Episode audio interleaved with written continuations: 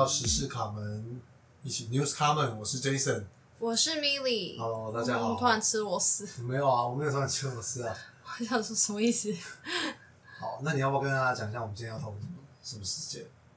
就是我觉得这个事件跟上次上周我们有做那个 Netflix 的那个快筛 po 文的事件是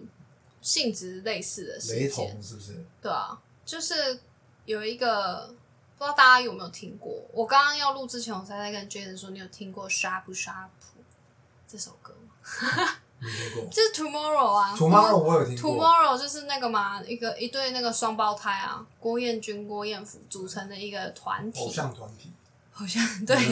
然后他们有出，他们还出了三张专辑，只是我只有听过那个《Sharp Sharp》这首歌，所以这是他们的成名曲嘛？就是对可能是唯一 红的歌曲。没有啊，我不太跟他们不太熟啊。反正这这个事情其实是跟艺人郭彦均的脸书的 po 文有关。对，就是他五月二十六号的时候，他就是他自己脸书上面 po 文，反正内容大致上就是说，嗯，就是最近因为那个新冠肺炎的确诊数，他呃这是我自己在概述啊，他不是 po 这样子，但反正他的意思大概就是说，因为那个确诊数很多，然后他就跟一个医护朋友在，那应该是用 WeChat 的那个截图嘛，他就 po 两张应该是 WhatsApp。哦 WhatsApp 对 WhatsApp,，WhatsApp 的截图，然后就就是有互相在聊天。他说对方是他的医护朋友，然后提到说，哎、最近有很多的孩子都走了，类似这样，就是因为那个疫情的关系。然后他就 Po 文的内容就是有说，哎、希望就是大家可以多多尊重医护人员呐、他们很辛苦，反正类似大概是这样的意思。对然后原本这这一篇就是看似是一个很一般的贴文嘛，就是一个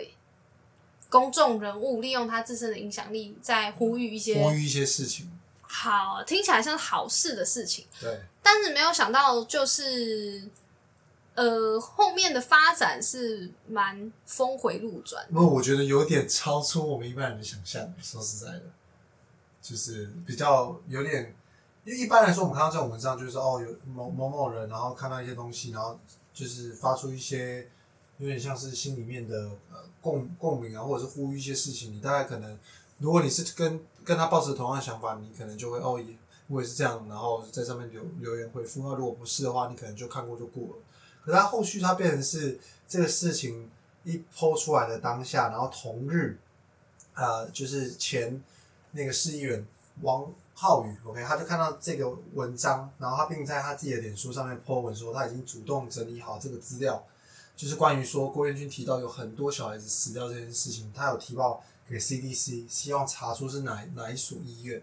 然后什么我们要赶快查出这个事情，然后给予他们适当的医疗资源协助。我是觉得啦，他这个他是故意的，对他这个文案是写的很好，就是就是说利益良善，然后我们还说谢谢郭姓艺人的，对，但是其实看出来就是酸到不行，就是简单来说，他就是就是奉奉，就是有点像是说要借这个东西，然后就是说好，我已经把它弄下来，然后我现在已经告告诉政府，类似这样子。然后呢，同日郭彦均的好朋友，就是也是其他一些通告艺人，就是高山峰。通告艺人哎，这样我在通告艺人这是一个正常的名词啊，大家没有什么不不一样的含义，就是高山峰跟哈校园。嗯就是不确定大家知不知道，但是他们就是一些比较上常上一些综艺或者是谈话性节目的艺人。OK，那他们就是有 po 文，有点像是认同他们的朋友郭彦均的这个 po 文，那也是被网友出征。那他们大致上面的说法就是说，他觉得彦他们觉得彦均没有错，他们倒是想问问出征的这些人们，到底要失去几个孩孩子才能叫很多？那你听懂这句话吗？他们的含义是觉得这些网友觉得说，他们不认同郭彦军的原因是因为就是其实根本没有死那么多人，那你干嘛造成大家的恐慌？嗯，所以他们才发文说，那你们觉得到底要死多少的小孩子才可以算很多？类似这样子。对，对，那当然就是也是被网友就是去大量的去出征，然后呢，比较后续的发展比较快速的就是，其实郭彦军这个文章不到一天，就他隔天凌晨就破文了，呃，sorry，就他就删文了。他就把这篇文章删掉，他并且发文道歉。那他当然大致上面就是讲说，他其实主要是只是想要关怀医护人员，那希望大家体谅他们的辛苦，但没想到造造成这么大的风波，那就是跟大家道歉，然后之类的，大概就是这样子的一个阐述。然后这件事情，我那时候大概有发到这边，我想说那应该就差不多了吧，就是很很很很显然就是一个想要做做一些自己就是心里面想要呼吁的事情，可是可能网络上面的风向比较没有朝向他这边哦，那他也删文道歉，应该就 OK 了。但没想到隔天就是行政院院长苏贞昌他受访的时候，其实你不觉得我我啊算了，我们等下再讨论这个点。但反正他就有被访问到说有人 po 这篇文，那引起这个回响，那你怎么看？那他就是说他表示他会就责查办，就是他觉得这是散布假消息，就是在严办到底。他要讲这是要严办到底。然后同样的，当天的记就是陈时中，我们的防疫指挥官又有被询问到这个事情，那他就是大概有说，就是散布了这个疫情的假消息，会最高可以罚三百万，那就是请大家不要散布假消息。那刑事局也发出声明说，就是不排除约谈郭彦甫，这这些都是在隔，就是他删完之后的隔天发生。郭彦军，对，就是郭彦军啊，对啊，就是郭彦军，就一系列马上就发生这这一串的这些算是事件的这些行为。那我个人就觉得这个就有点太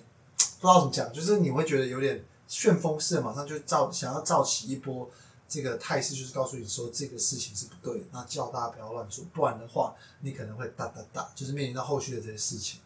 就是现在感觉是，只要是 PO 跟疫情有关的文章，不管你写的是好的还是不好的，都不行写，因为你写了之后就是你不知道会发生什么事。对，对，因为我是蛮惊讶，说，哎、郭彦军的 PO 文感觉没什么问题啊，但是网友很多网友的想法，我不知道那些是真的网友还是网军啊，但是很多人的想法就是说，哪里有很多小孩死掉，哪里有很多小孩就这样走了。嗯你你能够给证据吗？你能够说是哪一家医院吗？嗯你能够说那个你的友人是谁吗？类似这样子的很，嗯，就求证的留言。然后我就想说，哈，可是以郭彦军的角色，他不是就只是在希望大家就是注意一下疫情，然后就是尽量要保持社交距离，做好防疫啊，不然的话会会让疫情越来越严重啊，要避免这件事情啊。他他这样讲不是就是一个蛮中立的事情，他也不是什么防疫指挥官，那为什么他，呃，你懂我意思吗？就是跟之前上次我们聊 Netflix 的事情是一样，你不会因为郭彦军说很多孩子都走了，然后你就你就相信吗？我我就觉得这个很奇怪，因为他就只是一个艺人而已，难道你还要他抛出说，哦，今天五月三十号有几个小孩因为新冠肺炎，呃，就是过世，还是什么中重症什么之类，有多少人？他又不是报报数字的陈时中，为什么他要做这件事？他就纯粹站在一个素人的角度跟，不是素人啊，就是一般人的角度，然后他用他的公众人物的影响力去呼吁民众，就是要善待医疗人员，跟就是要注意防疫。那我不太知道这个为什么最后会变成好像是大家就开始一直在钻那个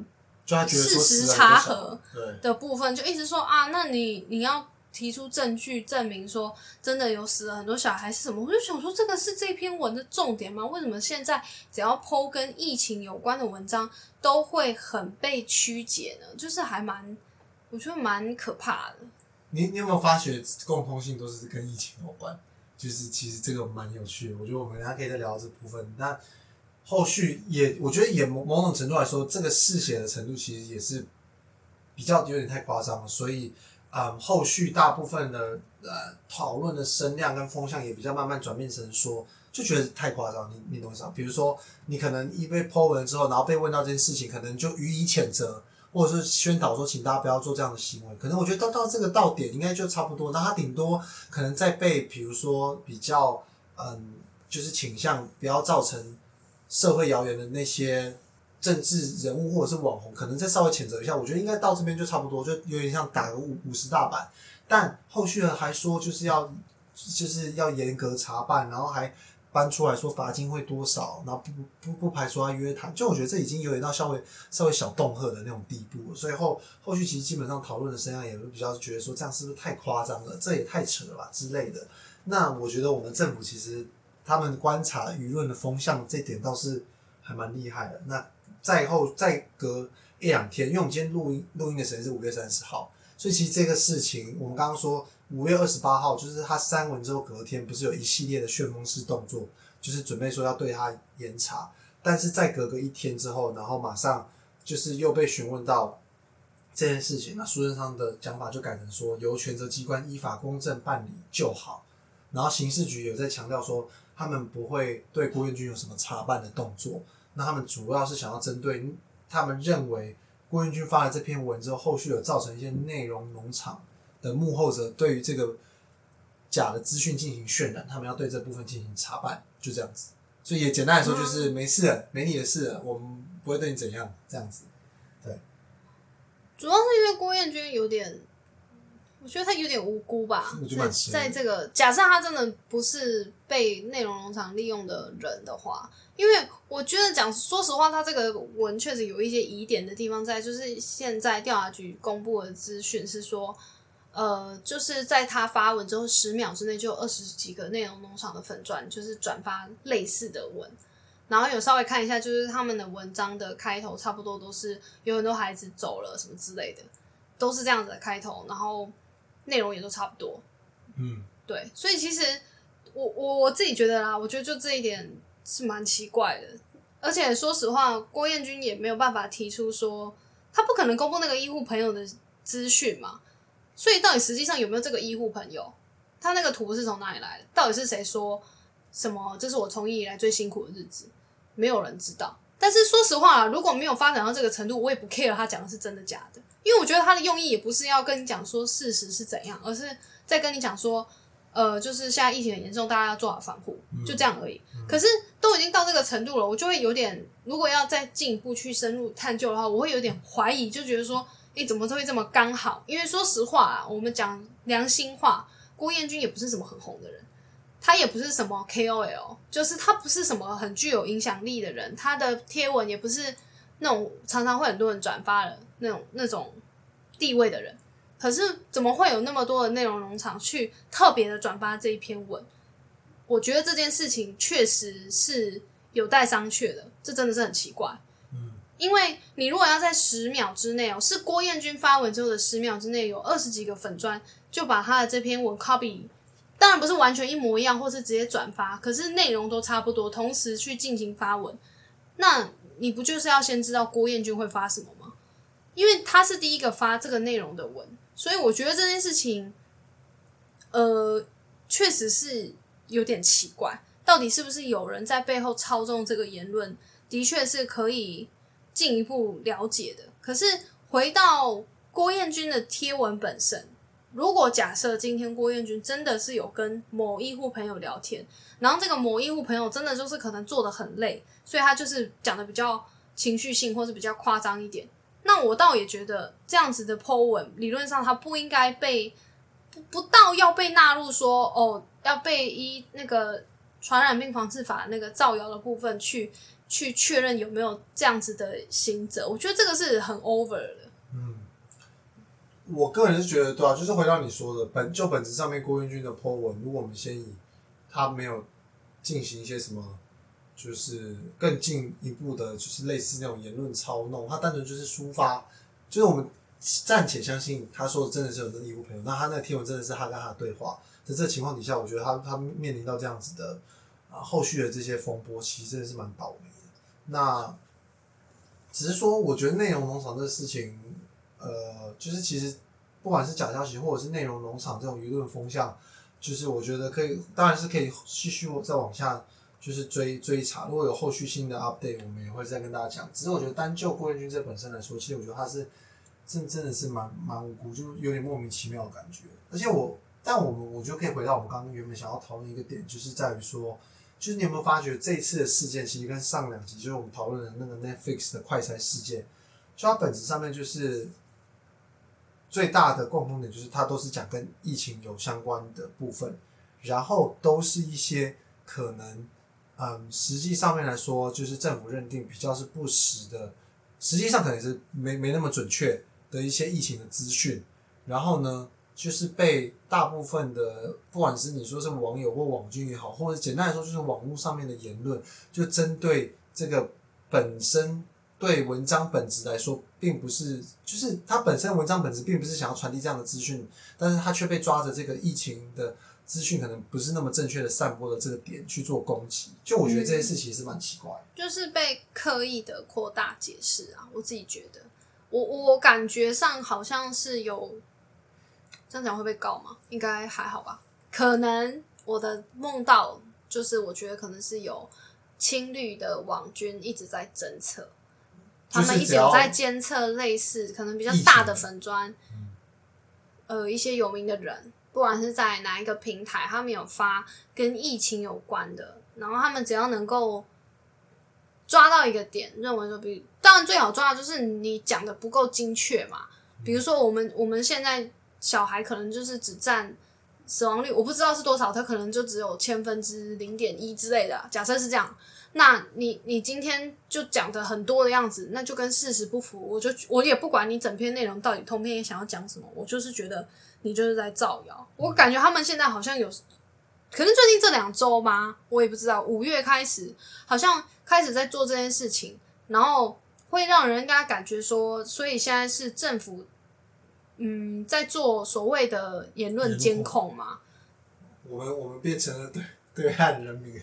当然，那个对岸更那个是他直接就删文嘛，因为所有的网络都在他的监控掌握之下。但台湾的政府还没有权力大到能够去撼动 Facebook 或者是一些网络平台的管理机制嘛，他顶多只能什么，我带风向嘛，啊我制造这个你的负面声量嘛，就是你你这边另外有提到的，就是一面倒的这个留言，所谓的出征嘛，其实就是出征嘛，然后造成这个发文者的压力，造成比如说 Netflix 造成这个郭彦军的压力，觉得说哦，那这样子我可能做错了。嗯你看这两个人都有出来道歉啊，他们都有出来说哦，我好像这个本意不是如此，但是造成大家误会了。因为我觉得很怪的是，就是这个套路其实都蛮一致的。一开始是我们刚刚有说的，就是抓到了这个点之后，然后呢，就是青绿或者是绿营的政治评政治人物或者是一些评评论家或者是评论人物，不要讲评论家，评论人物，他们就会发文，就是对这件事情阐述一些看法。那看法其实都大致上面都雷同。那我也可以理解，因为都是大部分意识形态说是比较接近的嘛，所以他们思想上想法上面可能也会比较靠近。那最主要就是先发完之后先创造关注，就是有点像把这件事情拉高那个等级，你懂我意思吗？一开始本身讲难听点，就可能他们发这些文，或者是原本想要讨论的主题方向，并不会往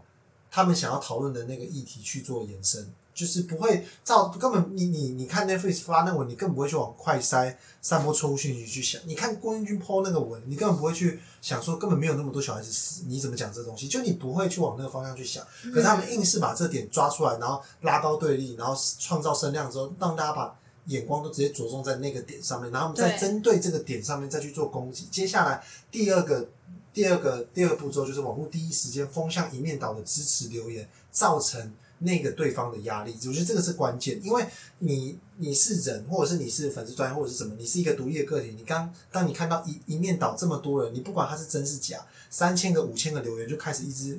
question 你，就是一直质疑你，然后开始一直去去去去针对你不是非本意的留言论去做，就是检讨，检讨的话，那基本上你就会造成你的压力，因为你可能会害怕后续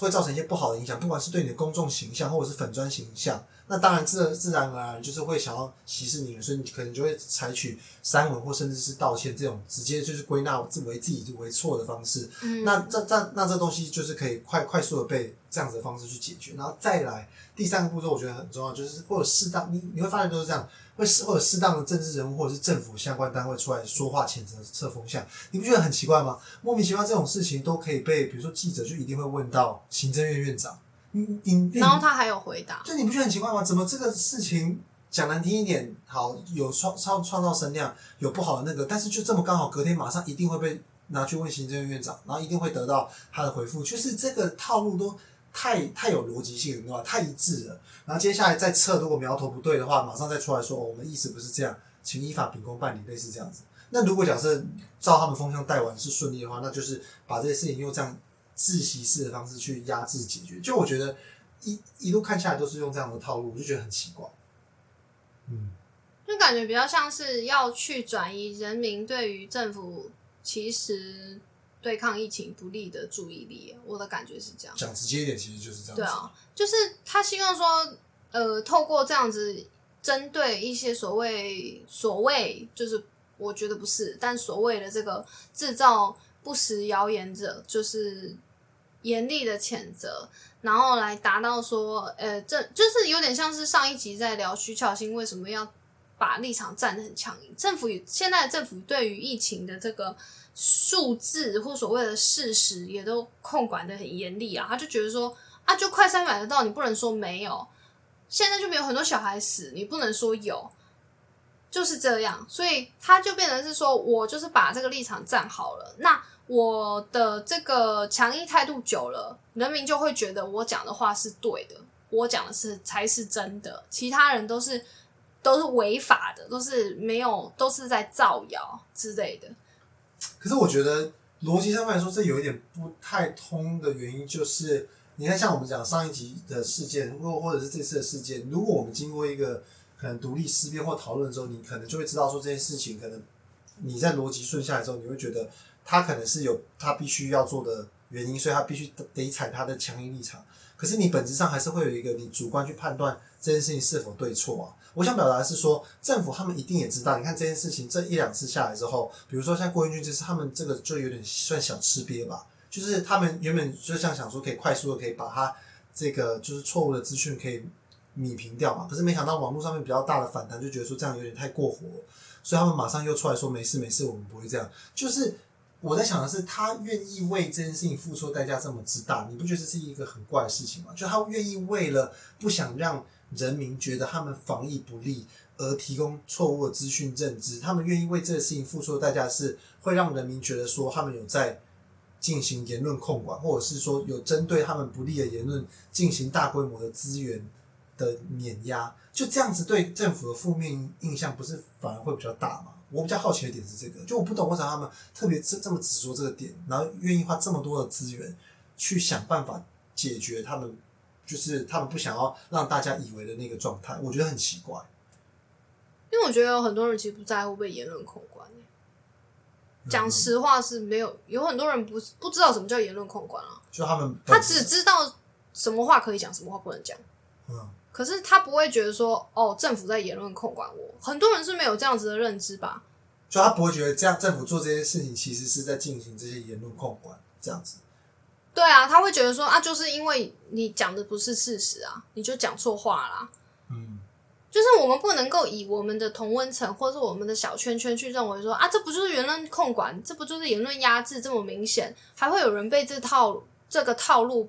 给蒙蔽吗？事实上，就是有不能说他们被蒙蔽，可是他们的逻辑里面并没有所谓的所谓的言论控管或者是言论压制。他们的逻辑里面只有哦，他讲错话，哦，他违法了，就只有这么简单。所以为什么那么多那么多的政治人物出来讲话的时候，都要上无限上纲到说我最高可以罚你三百万？可是事实上，三百万是你要很。严重很严重的造谣程度才有可能会罚嘛？那为什么他都要用三百万这个数字？他他当然讲的没有错，就是以罚款上限，我最多可以罚你三百万。可是今天他又搬三百万的罚款，然后又搬刑事局出来，还说你会有刑责什么什么之类的，就吓唬你。就是我觉得他在吓唬的不是郭彦军，或者也不是那些内容农场人，他在吓唬的就是就是整个社会，整个我觉得不能说是吓唬哎，我我的认知是他认为。他在扮演一个好像有在做事的政府，然后他做事的方式，除了他他有，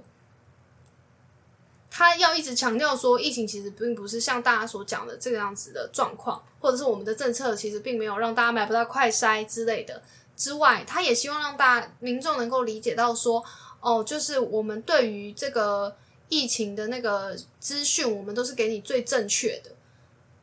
因为现在前面不是还有很多人抨击说他们的这个确诊数字给的其实很有有很多的黑数嘛，那些都不准嘛。因为我觉得是说某种程度他们也是想要让民众觉得说，哎，政府讲的才是对的。就是一方面，我我认为啊，我认为其实很多的人民并没有所谓的言论前置，或是政府在管控你的言论这样子的一个概念。他们只会去听说，哦，今天有一个艺人 A 讲了这讲了讲了什么话。然后他讲了一些跟疫情有关的，然后很夸大，然后被政府或是被很多网友可能会依法就是办理。就讲难听点，其实是以比较像是结果式的去看这件事件嘛。对，然后他这样是塑造的结果，我个人觉得就是让很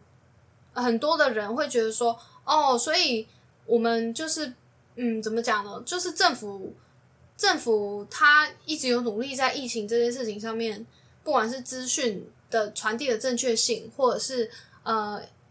疫情的管控上面，它都做得不错。嗯，然后政府讲的才是对的，民众不要再随随便便，就是很我我跟你讲，百分之百一定很多长辈都会听这套，因为很多的台湾人就是很乖，他们会觉得说啊，政府讲说这样子违法，那我们就不做，他们不会去有中间的那个思考说，那政府讲的就是对的吗？不会啊，他们只会觉得说啊，这个东西这样子违法，法就是这样定的，那如果是这样的话，我们不能这样做，那这些人这样做就是不对。哦就是那种比较二元论的去归纳这些事情的本质，然后基本上就是，哦那如果是以这个逻辑去推断的话，那政府做这个可能就是他他想要达到这样的用意。没有，那个是我个人的看法。但是你如果要问我说他们到底为什么要这样做，我也不知道。只是我觉得我不太理解，以我我的立场，我个人立场，我会觉得推论可能是这样，但是我也会觉得说他们这样做其实对于年轻选票来讲，我觉得意义不是很大。就没有，就有点没没没有什么好处啊。讲难听一点是这样子，因为就是会造成反感嘛，对吧、所以我我个人也是觉得，所以我刚刚才会比较好奇，就是说原来这个这个部分，我觉得他们有点顾此，也不是顾此失彼，就是有点因小失大吧。就我觉得这个反而他们可能达到你想说的那个效果，但实际上面来说，可能损失的不一定会比较少。不过目至少我们目前这样子其实聊下来，其实就可以知道说，我们可以很明确的知道说，其实目前可以看得出来。至少社会氛围上面对于疫情的资讯这个部分，其实是要稍微，应该是说，其实很被关注，应该是这样讲，对啊，嗯，反正我是觉得说，我个人是蛮不乐见政府一直针对疫情的相关的言论去做管控啊，因为我觉得这样子不是搞得我们很很像对岸吗？就是我觉得这很这个不太好啊，因为人民的言论自由是，我觉得是台湾很珍贵的一个民主的基本价值啊。但是现在民进党这样子的一个政治人物的起头示范，会让我觉得他们不是很尊重人民的言论自由。对啊，我我觉得其实某种程度上面，我个人是不是很很喜欢这种这种状况，就是而且又接二连三，然后我我个人是觉得意图很明显啊，所以我觉得个人并不是太能认同这样的方式。那其实主要是透过这次郭彦俊的事件，稍微跟大家聊一下，应该是说从事情的本质上面去探讨一下，我们觉得呃，其实给大家比较不一样的想法，就是有别于可能你在新闻媒体上面大家看到大致上面讨论这件事情的方向都比较是在于单一层面，就是对与不对，或者是可能就是可能这后果严不严重，但我们特别从我们每每每一个礼拜两集的内容，其实陆陆续续等于说我们某种程度是一直在关注实施上面的发展，也也我我觉得近期我们观察到蛮明显这样子的状态是持续在维持着，对，嗯。嗯，那就是希望说疫情赶快减缓啊。其实大家对这个状况的关注可能就会减少很多了。或许是吧。嗯嗯，好，那呃，欢迎各位如果有对于这个政府目前对于疫情相关言论的一些控制手法，哦我自己认为是控制手法，有什么样子的看法，或者是你有一些其他的想法，认为说，诶，为什么政府要这么做？除了我我刚刚的猜测之外，你还有其他的一些更厉害的，就是想法的话，欢迎跟我们分享。嗯，好，OK，那我们今天这期节目就到这边喽，我们下期再见，拜拜。拜拜。